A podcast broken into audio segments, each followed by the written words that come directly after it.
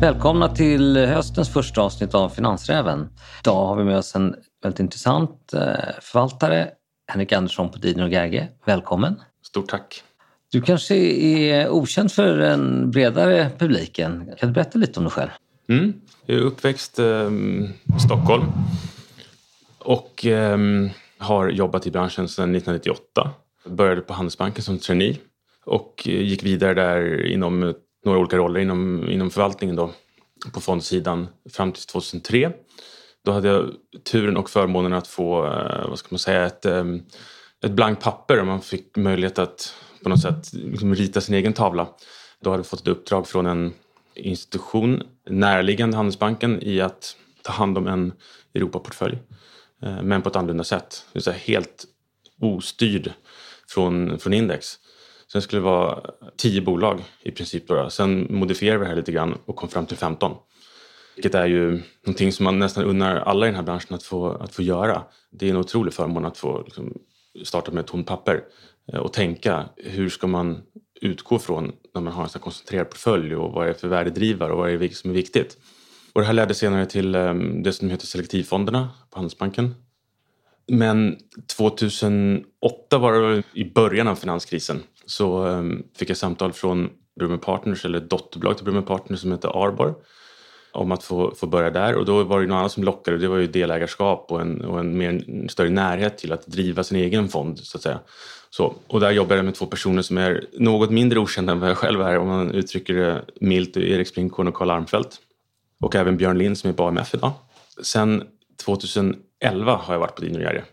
Eh, och då fick jag ytterligare, jag har haft mycket tur i livet, då fick jag ytterligare en chans att starta en, en, en ny fond från scratch med tomt papper och det var att ta fram deras globalfond då, tillsammans med Jens Barnevik.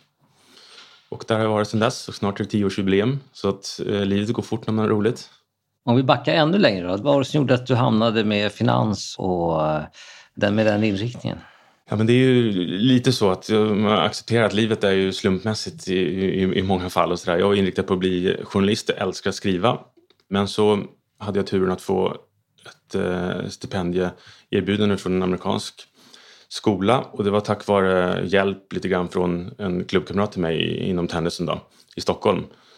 Dit skulle jag åka på ett år eh, och sen komma tillbaka och påbörja journaliststudierna då var det tänkt. Eh, nu var det bara så att den här skolan råkade befinna sig i ehm, Nebraska. Där fanns det ju en annan husgud än eh, journalister eller tennisstjärnor så att säga, vid namn Warren Buffett då.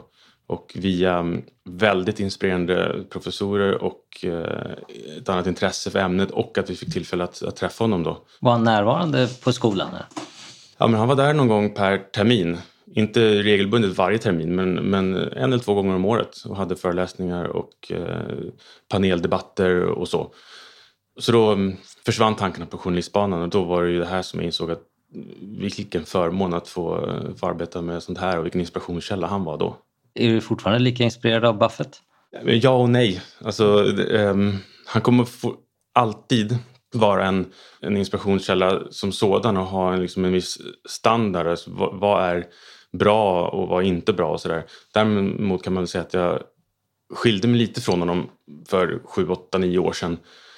Och det är mycket på grund av dels hade han nått en sån status att han kunde inte riktigt vara agera fritt, en för stor portfölj, kan inte säga vad han vill, kan inte göra vad han vill och blev lite för allmän gods så att säga.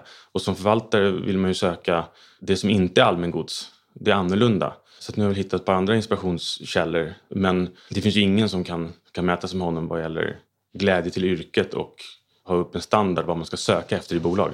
Kan du nämna vilka de andra inspirationskällorna är? Ja, men idag mm, skulle jag säga att det är egentligen framför allt eh, en företagsledare i ett bolag som vi äger i Globalfonden och det är Tom Gaynor på Markel.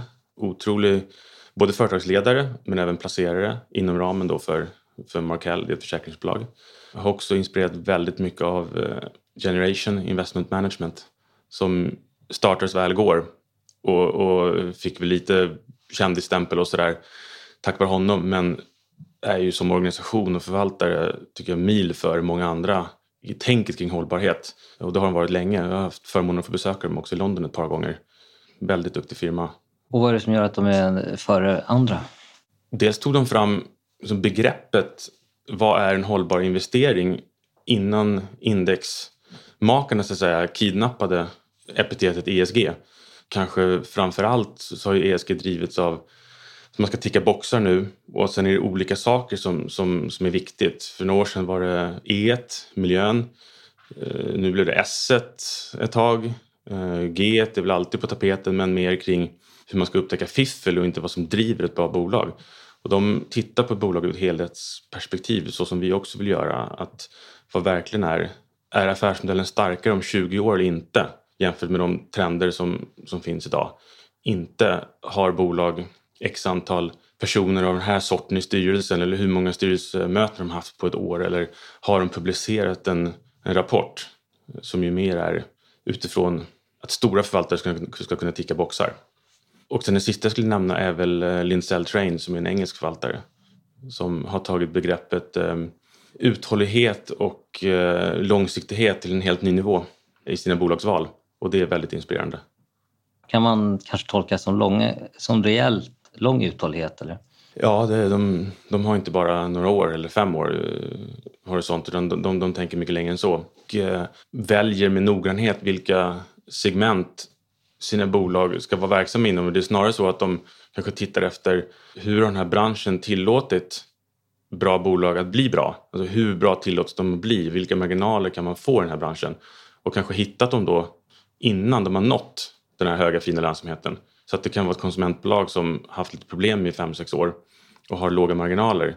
Men branschen som helhet ger ett bra bolag över tiden möjlighet att förbättra sig och, och, och nå fantastisk lönsamhet vilket inte andra branscher, till exempel kanske bank eller råvaror eller, eller annat tillåter. Om vi pratar lite om fonden som du jobbar med, Globalfonden, ni är ett par förvaltare med ett investeringsuniversum som hela universum. Hur jobbar man för att lyckas och inte vara trea, femma, tio, hundrade man på bollen? Ja, det här var ju en fråga som man tänkte på dag och natt eh, innan de skulle starta fonden. Jag blev väldigt hedrad att få, få frågan då och vara med och starta den från början. Så att då hann man inte riktigt tänka efter vad det innebar på riktigt. Men sen eh, hann man tänka efter såklart och vi hade ju några månader innan vi skulle starta. Jag tror att det handlar ganska mycket om att försöka att få förvaltning så personlig som möjligt. Och med det menar jag att, att man kan inte förvalta någonting, en, en fond eller en portfölj utifrån vad den allmänna visdomen säger. Och en globalfond 2011, det fanns ju ytterst få då som inte var makrostyrd och hade många innehav och tänkte makro, länder, sektorer och sen vilka bolag kan gynnas. Och som var det en ganska hög omsättningshastighet, de hade 200 innehav.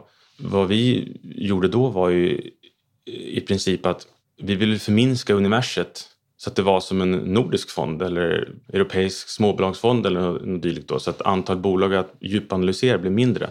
Och det gjorde vi genom att från första början ställa oss frågan vem vill ha globalfonden och få det här Buffett-tänket in där han antar att folk har 99,9 procent av sin förmögenhet i Berkshire-aktier.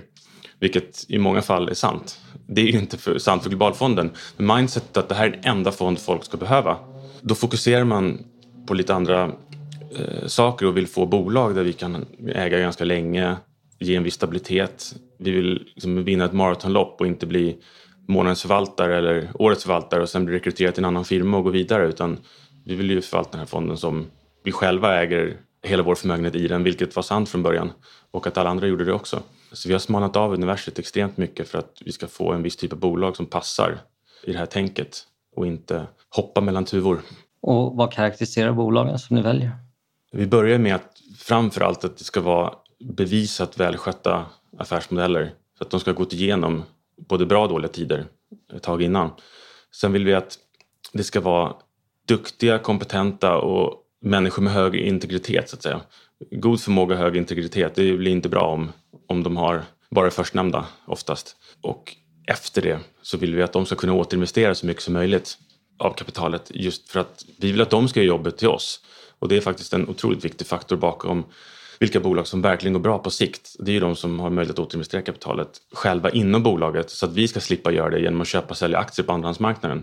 Så att just den här förmågan att, att kunna återinvestera och inte dela ut för mycket och att därmed växa under en lång, lång, lång tid framöver tycker vi är jätteviktigt.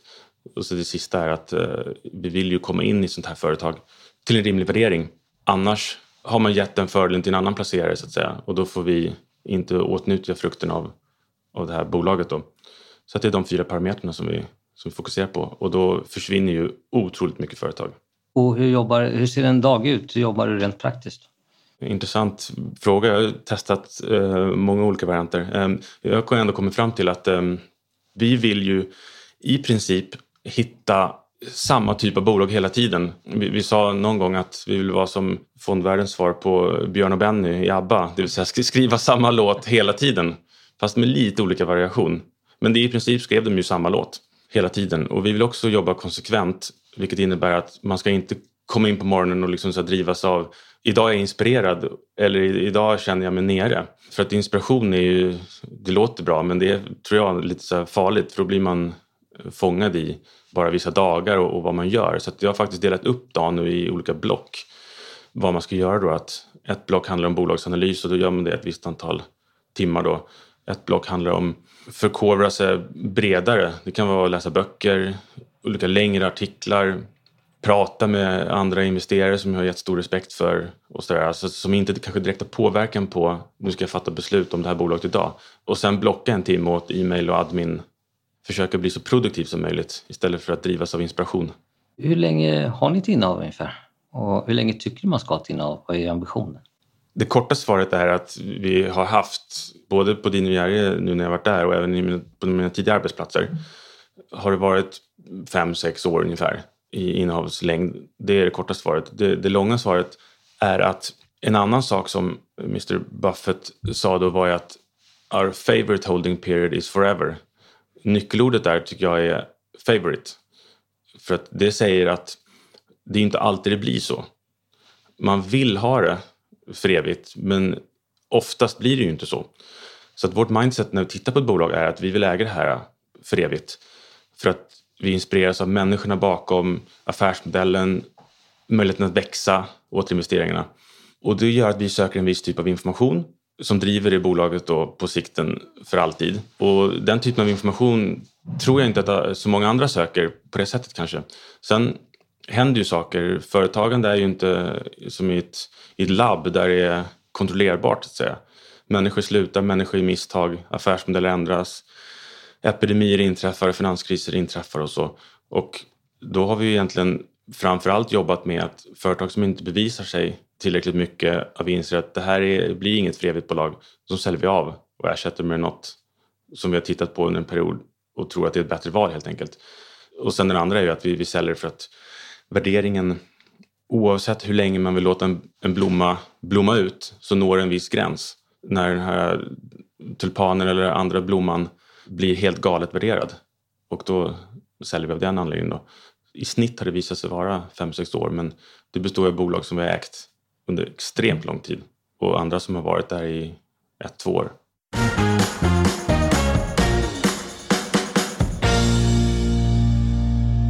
Ett av problemen ofta när man håller på med investeringar tycker jag är att man säljer eh, bra innehav för tidigt och så ligger man kvar med eh, riktigt doggiga innehav. Det, så psyket fungerar. Vad, eh, hur tänker du här? För att slippa hamna liksom i den felgunga karusellen agerande. Jag tycker det är en av de mest fascinerande och svåra sakerna med, med förvaltning. Och där har jag tänkt mycket på två olika perspektiv på det här, två olika sidor av myntet. Så Det ena är att jag fick lära mig tidigt när jag började i branschen att det är aldrig fel att ta en vinst. Och sen den andra sidan av det myntet är historien om han som tidigt upptäckte Nike efter Phil Knight grundade på 70-talet och hade aktien. Tyvärr hade han en annan regel som sa att um, han kunde inte äga bolag över P25. Så då sålde han. Och det visade sig ju sen då givetvis att hade han bara haft Nike kvar i portföljen så hade resterande del av portföljen kunnat gå i konkurs och han har ändå blivit decenniesförvaltare i USA. Mm.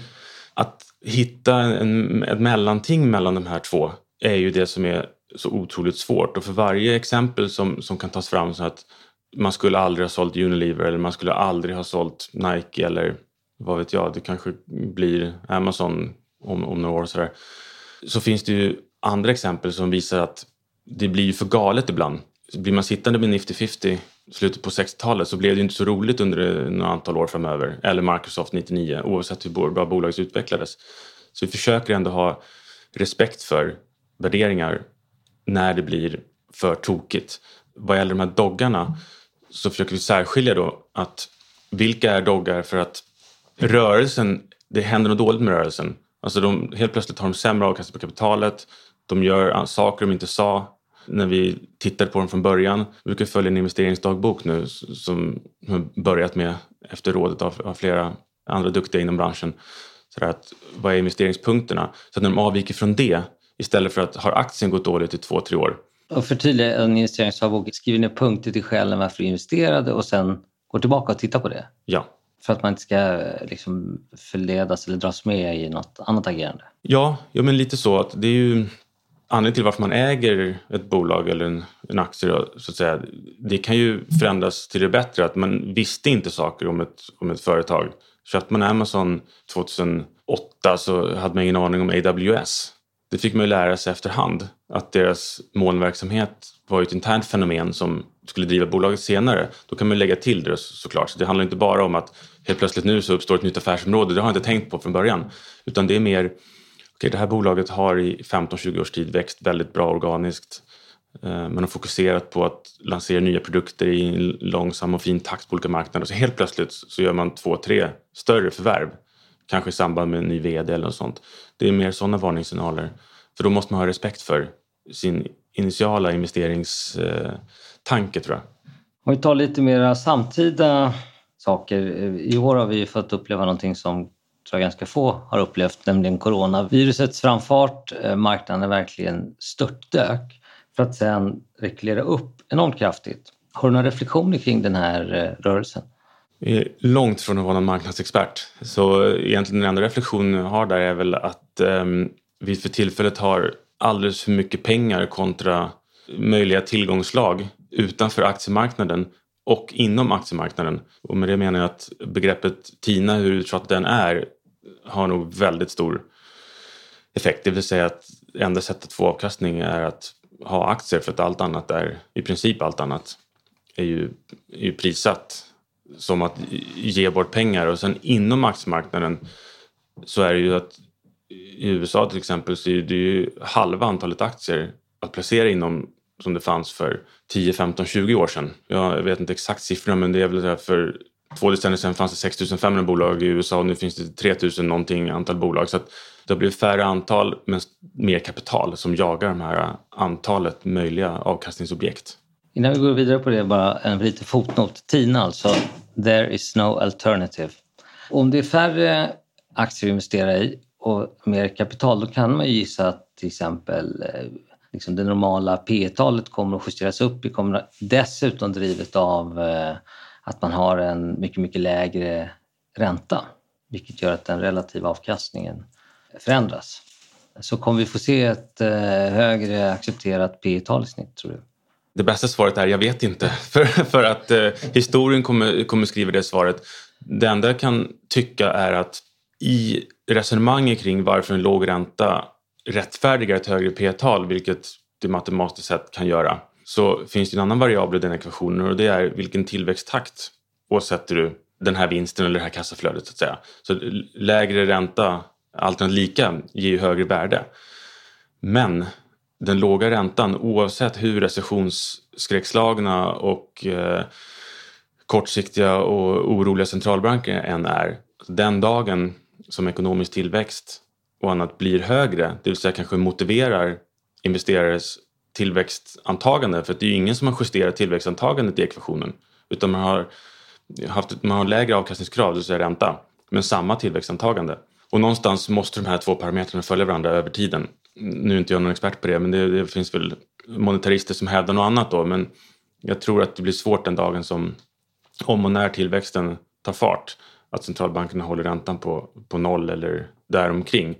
Och om inte det sker, det vill säga tillväxten tar inte fart, så blir det nog svårt för, för många företag eller aktiemarknaden som helhet om man säger så att ha kvar samma tillväxt. Och har de inte det så måste man justera ner tillväxtkravet eller antagandet och då blir det inte samma p-tal som man kan motivera riktigt. Det var pedagogiskt. Om kommer tillbaka till coronan lite då. Nu har marknaderna tjurrusat uppåt. Ser du några fyndköp som är kvar att göra? Det är det som är den fantastiska förmånen att få hålla på med globalfond just att vi, man kan ju, som en tidigare kollega sa, att jaktlicensen är ju, är ju global så, att säga, så det finns ju hur mycket som helst att leta inom. Jag ska inte säga att den här uppgången har varit smal på samma sätt som TMT-bubblan var, för då var det ju i princip så att allt förutom TMT var ganska billigt prissatt. Nu är det inte riktigt så, men det finns ju fortfarande väldigt mycket att botanisera inom som har blivit helt överskuggat av mjukvara och eh, USA och cloud och, och, medicinteknik och annat. Så att eh, jag tror och hoppas att, att vi har möjlighet att hitta företag som matchar de här parametrarna som jag pratade om tidigare men som inte alls har den här allmänna värderingen som fangbolagen kanske har. Har du några förslag till våra lyssnare vad de kan investera i? Ja, om man inte vill göra som jag då, ha all förmögenhet i, i globalfonden så jag är förhindrad att ge liksom enskilda aktierekommendationer. Däremot kan jag nämna ett par innehav i globalfonden som, som ehm, är ja, intressanta av, flera olika anledningar. så att säga. Ett är det här som jag var inne på lite tidigare, är Markel då, som är ett, på ytan ett specialförsäkringsbolag, det vill säga att man försäkrar saker som är icke standardmässiga. Och en standardförsäkring är ju en bilförsäkring eller husförsäkring eller, eller dylikt. Så att säga. Specialistförsäkring är ju om du ska till exempel försäkra en, en, ett scoutläger eller en uppsättning filmrekvisita eller David Beckhams högerfot eller, eller dylikt. Det vill säga sånt som kräver ganska mycket yrkesskicklighet och långsiktighet. Så det gör de, det är deras verksamhet bland annat på ytan. Under ytan så är de egentligen kapitalallokerare som, som placerar då kundernas inbetalda premier, det som kallas float då, på försäkringsspråk. Dels i aktieportfölj men även i helägda bolag. Och det fantastiska, det är ett otroligt inspirerande företag och, och att läsa deras årsredovisning gör att man blir helt pirrig och lycklig i kroppen. Eh, för det är en, eh, man lär sig otroligt mycket och det, det är ett fantastiskt att se ett, ett, ett, företag växa på det sättet som de gör år efter år då, när man tar del av det de har gjort föregående år. Så de, de drivs av människor som är en väldigt stor integritet och um, långsiktighet. Deras devis är att de vill bygga the world's greatest company. Och med det så är de inte skrytsamma utan det är kraven på rättfärdighet och, och hur man bygger ett fantastiskt, fantastiskt företag på, på lång sikt. Ett annat som tycker är intressant ur den här devisen att vi vill gå lite grann kring jaktmarker som inte är så, så nedtrampade är ju ett japanskt företag som heter Nexon som är ett eh, spelföretag.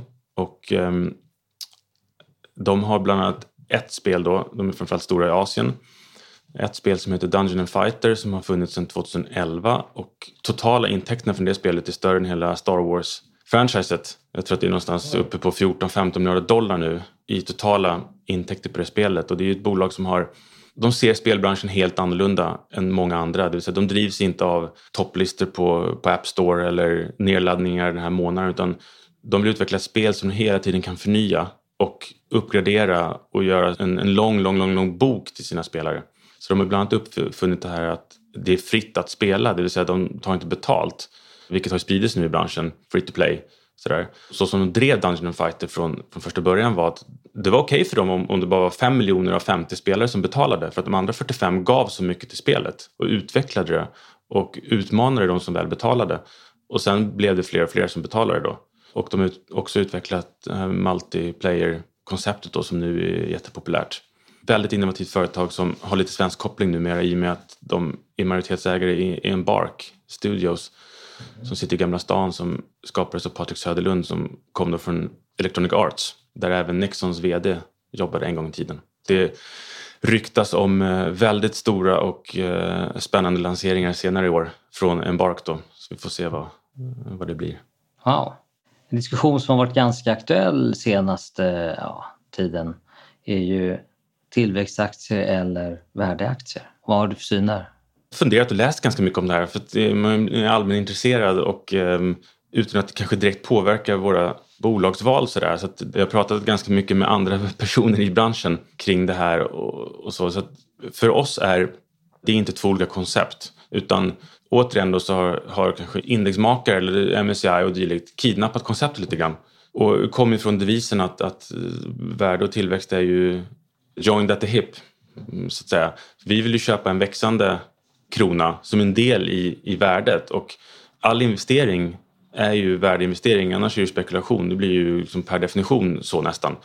Så att jag tycker inte att man ska åsidosätta koncepten på det sättet som indexerna gör. Det vill säga att värde är bara låga P-tal och låga price book och tillväxt är allt annat. En viktig ingrediens för oss är ju att bolaget ska växa. För att vi vill som sagt att de ska sköta kapitalallokeringen åt oss och återinvestera och växa. Mycket hellre att vi köper ett, liksom ett växande äppelträd för priset av stammen bara och sen får vi ta del av när trädet växer och alla äpplen år efter år efter år än att vi ska hålla på och bråka om några kronor hit och dit, liksom vad som värdet är. Idag så har ju debatten handlar ju mer om att growth är FANG och value är olja och bank. Mm. Och, och, den debatten blir så och, otroligt begränsad, tycker vi. Intressant. Forskningen visar att ungefär det är bara 4% av aktierna som skapar avkastning utöver statsskuldväxlar. Vi talar alltså om avkastning över 10 nominellt. Hela 58% av aktierna går sämre än en statsskuldväxling. Och det här är forskning som eh, går tillbaka hela, hela vägen till 1926. Vad har du för kommentarer till det? Då antar jag att du refererar till den här rapporten från fint förnamn, Henrik, fast med annorlunda stavning. Mm. Bessenbinder tror han heter och han var på Arizona State eller sån som, kom, som kom ut för några år sedan. Och det måste jag säga, det är en av de mest fascinerande forskningsrapporter som man har läst och, och det kan man ju i ärlighetens namn säga att det är sällan man läser de här forskningsrapporterna så att säga, eller som kommer ut på SSNR eller vad det är för olika sajter liksom från perm till perm. Jag tror att ytterst få som gör det även om man kan prata vitt och brett om det. Men den här har jag faktiskt läst från mm. första till sista sidan och den är 126 sidor och sådär, för att jag blev väldigt fascinerad av det konceptet eftersom det påverkar ju en långsiktig stockpicker så att säga i allra högsta grad.